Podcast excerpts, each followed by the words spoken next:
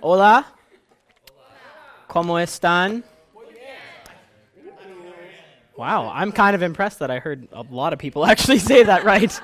Um, as you saw, the title is in Spanish. Um, so I'm going to be preaching entirely in Spanish tonight, and Isaac's going to translate for me. So you can come up here and stand next to me. That'd be great. Rápido. Um, Uh, does anybody know what the, t- the the title actually means other than Isaac and Deanna? Yeah, o- obey your father is what it means. So tonight we're going to be talking about Ephesians six, um, which is going to be about our relationship with our father uh, and also a physical relationship between a father and a child.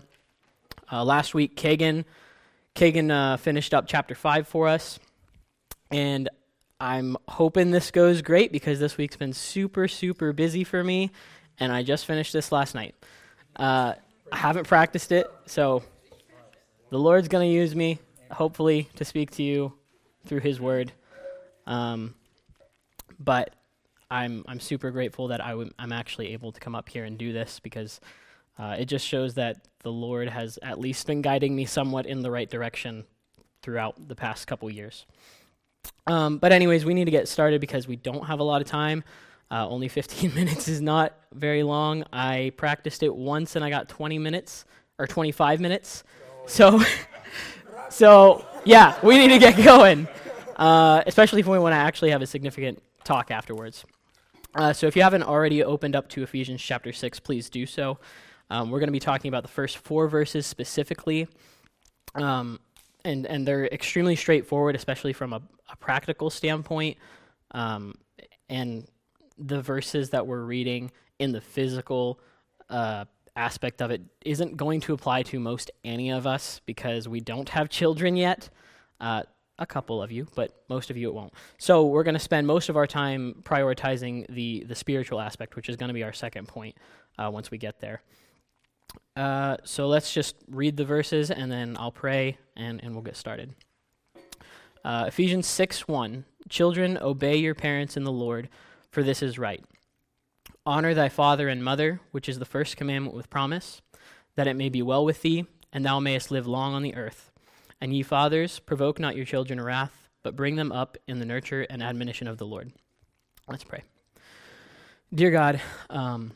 I just thank you for, for presenting your word to, uh, to me, and I pray that you would you would present it to everybody else here, and that you would use me as a just as a vessel for, for your word. I, I truly don't have any uh, elegant speech to, to lean myself on. It's it's it's truly just you and your word that that are that's what's really speaking. Um, so I just pray that you would prepare our hearts and our minds just for your word, and that we would we would take heed to it. We love you, Lord. Amen. So our first point is going to be the physical picture, and that's your first blank, is physical. We're going to talk about it. It's going to be pretty quick because it's it's really obvious and it's easy to talk about. Uh, starting off with verse one, it says, "Children, obey your parents in the Lord, for this is right." Again, like I said, most of us don't have children, but at some point, we all were children. Uh, a couple of you might still be. I'm not really sure.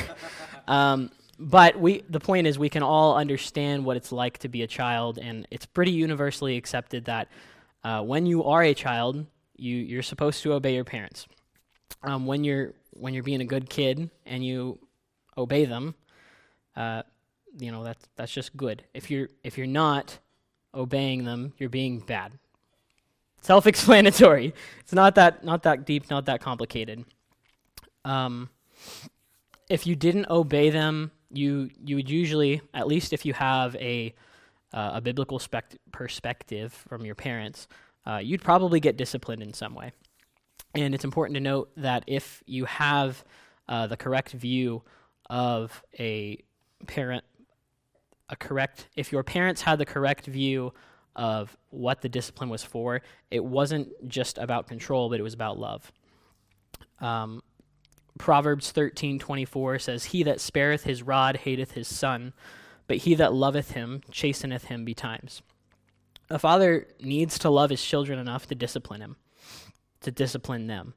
But we're going to talk about more that. We're going to talk about that a little more in just a little bit. For right now, again, simple truth, obey your parents. That's good. Not not hard. Uh, verses two and three, honor thy father and mother, which is the first commandment with promise, that it may be well with thee, and thou mayest live long on the earth. Super easy to understand. I know I keep saying this, but it is. Uh, we're commanded to honor honor our parents, and if we do, our life is going to be easy. It's gonna, not easy. It's going to be well. That is what the Bible says, not easy. Um, and and if you're ever, have you guys ever watched T V or read some articles online about the oldest people to ever live, and they're just, it's just some old lady on the top of a hill, and she's just smoking a pack of cigarettes every single day. Like, like they're always getting interviewed, and they ask, hey, what's what's your secret? What do you what do you do to live so long? And at least from my experience, uh, from what I've read, is they, they're pretty much, they don't do anything. They're drinking Mountain Dew left and right, just like my dad does, and, and ev- Every seriously, my dad drinks Mountain Dew like water. He used to take like ten cans to work, and he'd he'd drink them all before he came home, every day. That doesn't matter. um. Anyways, people, those people who live for for that long of a time, I don't think it actually has anything to do with with their physical, how they treat their physical body. Like they're not exercising, they're not they're not really eating healthy or anything. I think it all has to do with them honoring their parents when they were younger, or when their parents were still alive. That's just my opinion. I could be wrong, but that's, I mean, that the that's what the Bible says. If you honor your parents, you're going to live long. So I think that's what it is. Um, and you start to think about these people who live to be that old, and, you know, not that many people live to be that old. And I think it might be because we as a culture, at least in America, once our once our parents get to be a burden on us, when they become old and they just can't help themselves anymore, we like to just throw them in uh, a nursing home and forget about them. Throw them in check every once in a while, or or whatever. And I, for me, like I, my parents aren't in a nursing home, but that's still convicting to me because I don't ever want that to be the case. Um, I want to honor my parents. Um. And I just think that's a cultural aspect that I should mention, because that is something we as a culture struggle with, is is honoring our parents specifically. Uh, the only other thing I wanted to note about this is that um, it's actually a commandment in the Old Testament, and the reference for that is Exodus twenty twelve. That's what this is referring to. It says, or sorry, I actually don't have time to read it. Um, I just wanted to mention that because that is is further proof of the validity of God's word. God is... The God that we serve today in the New Testament is the same God yesterday, today, and forever. He's the same one in the Old Testament. He's the same one now. He doesn't change. Um, moving on to verse four, it says, "And ye fathers, provoke not your children to wrath, but bring them up in the nurture and admonition of the Lord." Most of us don't have children. Again, straightforward. Fathers are commanded not to bring their children to wrath, but bring them up in the nurture and admonition, and admonition is just direction or caution, if you don't know. Uh, bring them up in nurture and admonition of the Lord. And I think it's really important to note the word "but" in there, because that is showing us that we're not supposed to just just not provoke our children to wrath. We're, we're to, again, we're still speaking from a physical perspective. Um, you're not just supposed to not bring them to wrath, but you are supposed to bring them up in the Lord correctly, how they should be. Um, if you if you don't do that, you run into some issues. Um, that's not practical for us, most of us, yet. So we're just going to move in on the second point now, and it's spiritual picture. That's your second blank. I know none of you could have guessed that. If you've grown up in church, you might have already understood that, or even if you didn't grow up in church, I guess, God the Father is called God the Father because he's our spiritual father. It's that's what he is. That's how he gets that name. Um, Romans eight fifteen says, "For ye have not received the spirit of bondage again to fear, but ye have received the spirit of adoption, whereby we cry, Abba, Father."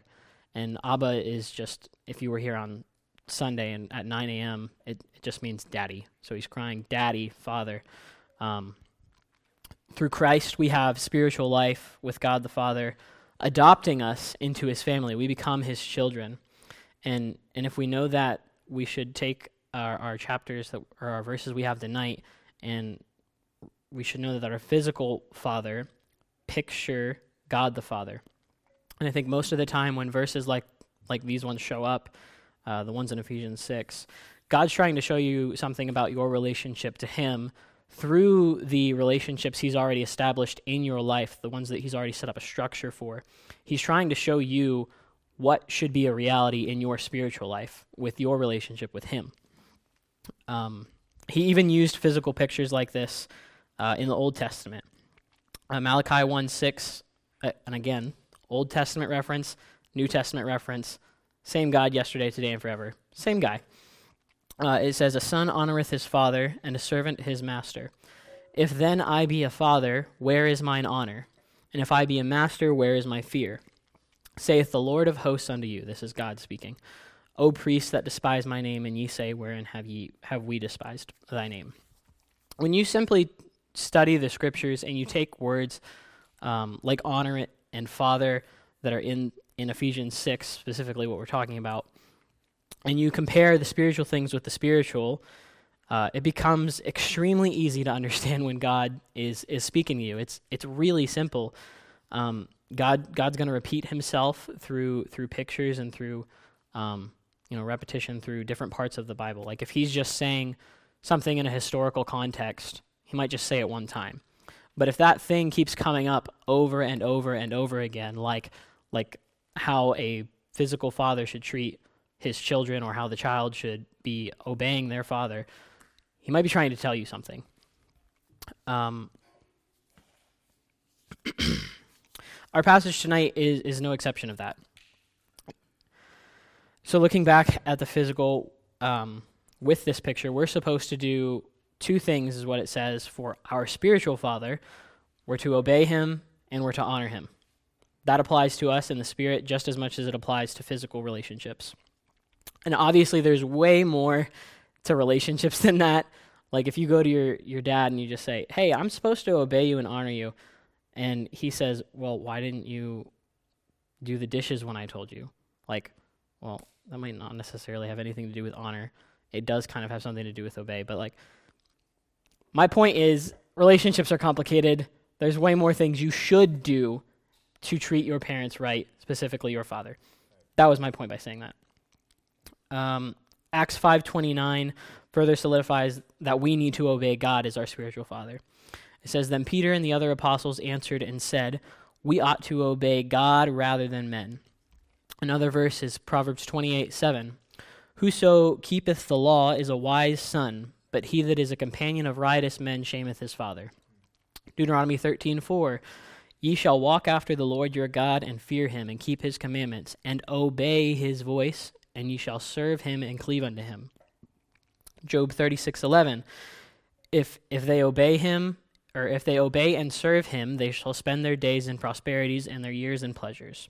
Colossians three twenty and twenty-one, "Children, obey your parents in all things, for this is well pleasing unto the Lord. Fathers, provoke not your children to anger, lest they be discouraged." We can keep going, and we can keep finding more verses that talk about this, but it's clear God wants you to obey him. Um, and, and there's a reason for that. He He's a God who loves us. He's a father who loves us, and, and he knows what's best for us. That's why we need to listen to him. So I'm, I'm going to give a personal example real quick of how when you screw up this picture, it, it can really have consequences. So when I was around eleven-ish years old, I was really young. Uh, my parents caught me... They caught me watching porn. And first of all, it was extremely shameful. It was extremely embarrassing. And that right there already shows you that I knew what I was doing was wrong, even though my parents hadn't specifically told me, like, I hadn't had the talk or anything like that. They didn't tell me, "Hey, don't watch that." But I still knew it was wrong. I have a conscience. Uh, and that, that God uses your conscience to speak to you as well. So I knew it was bad. My parents found out about it, so so they knew it was bad. Um, and you want to know what they did? Nothing. They didn't do anything. I didn't get punished at all. I didn't get grounded. Um, I could still use that same computer. I could still go hang out with my friends. I suffered no consequences as a kid. And, and as a result of that, I thought, oh, I can get away with this. All I have to do is just get better at hiding it. Um, and unfortunately, this this would end up being a long-term pattern for me in my life. Uh, eventually, I'd get saved, and I'd continue to hide it through that, even though I, I stopped for a little bit. But the, the past uh, way that I treated it, and I'm not blaming my parents for this, I'm still accountable for my own actions, but the fact that they didn't tell me what to do and I didn't suffer any consequences, I wasn't disciplined, that, you know, that just stuck with me as much as I didn't want it to. So I got saved, I was hiding it from, from the Lord, who is not my parents, and he was not going to let me get away with it.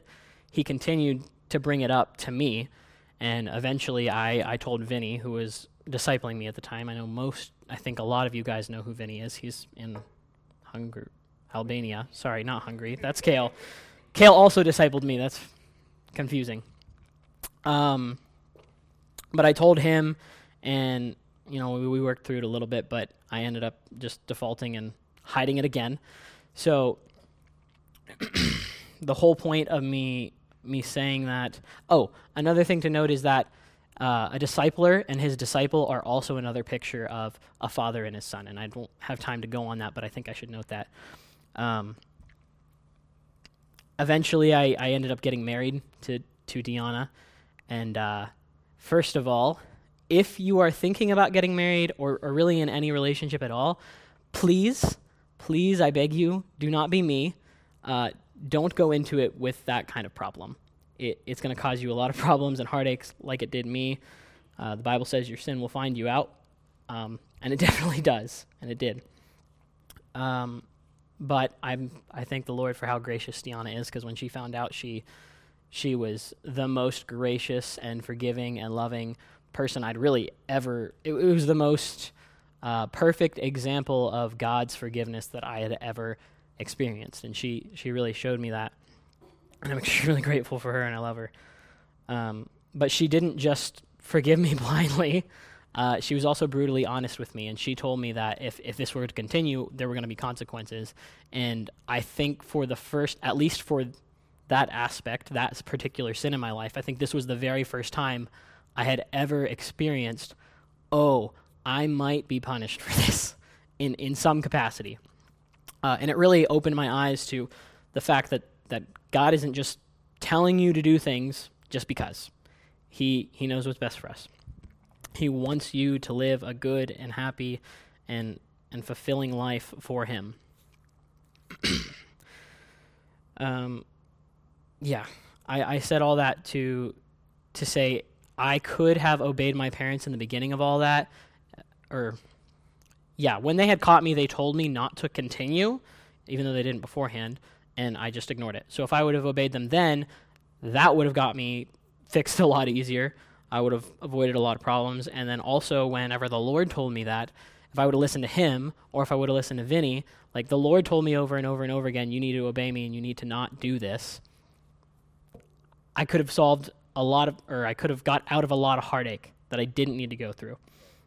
So just obey the Lord, please. uh, Obedience to, uh, sorry, let me gather myself. Uh, I know this applies to, to everyone here as well, you know, obeying the Lord, because we are we are stuck in our flesh, we're stuck in our bodies, and, and we all have, um, we all have sin, we've all sinned. And, and what does sin lead to? Sin leads to death. Uh, James one, fourteen through fifteen says, "But every man is tempted when he is drawn away of his own lust and enticed. Then when lust hath conceived, it bringeth forth sin, and sin when it is finished bringeth forth death. God hates sin, and he hates when his children get in, give into it, because the the results of it is death and trouble. Um, God's our Father in spirit, and he loves us far more than we could ever imagine. He, he loves us so much that he gave his only son to die for us on the cross. And if you don't know what I'm talking about, please talk in our groups later. That's really important. Um, but we're going to keep going. That's something that we can talk about on an individual level if we need to.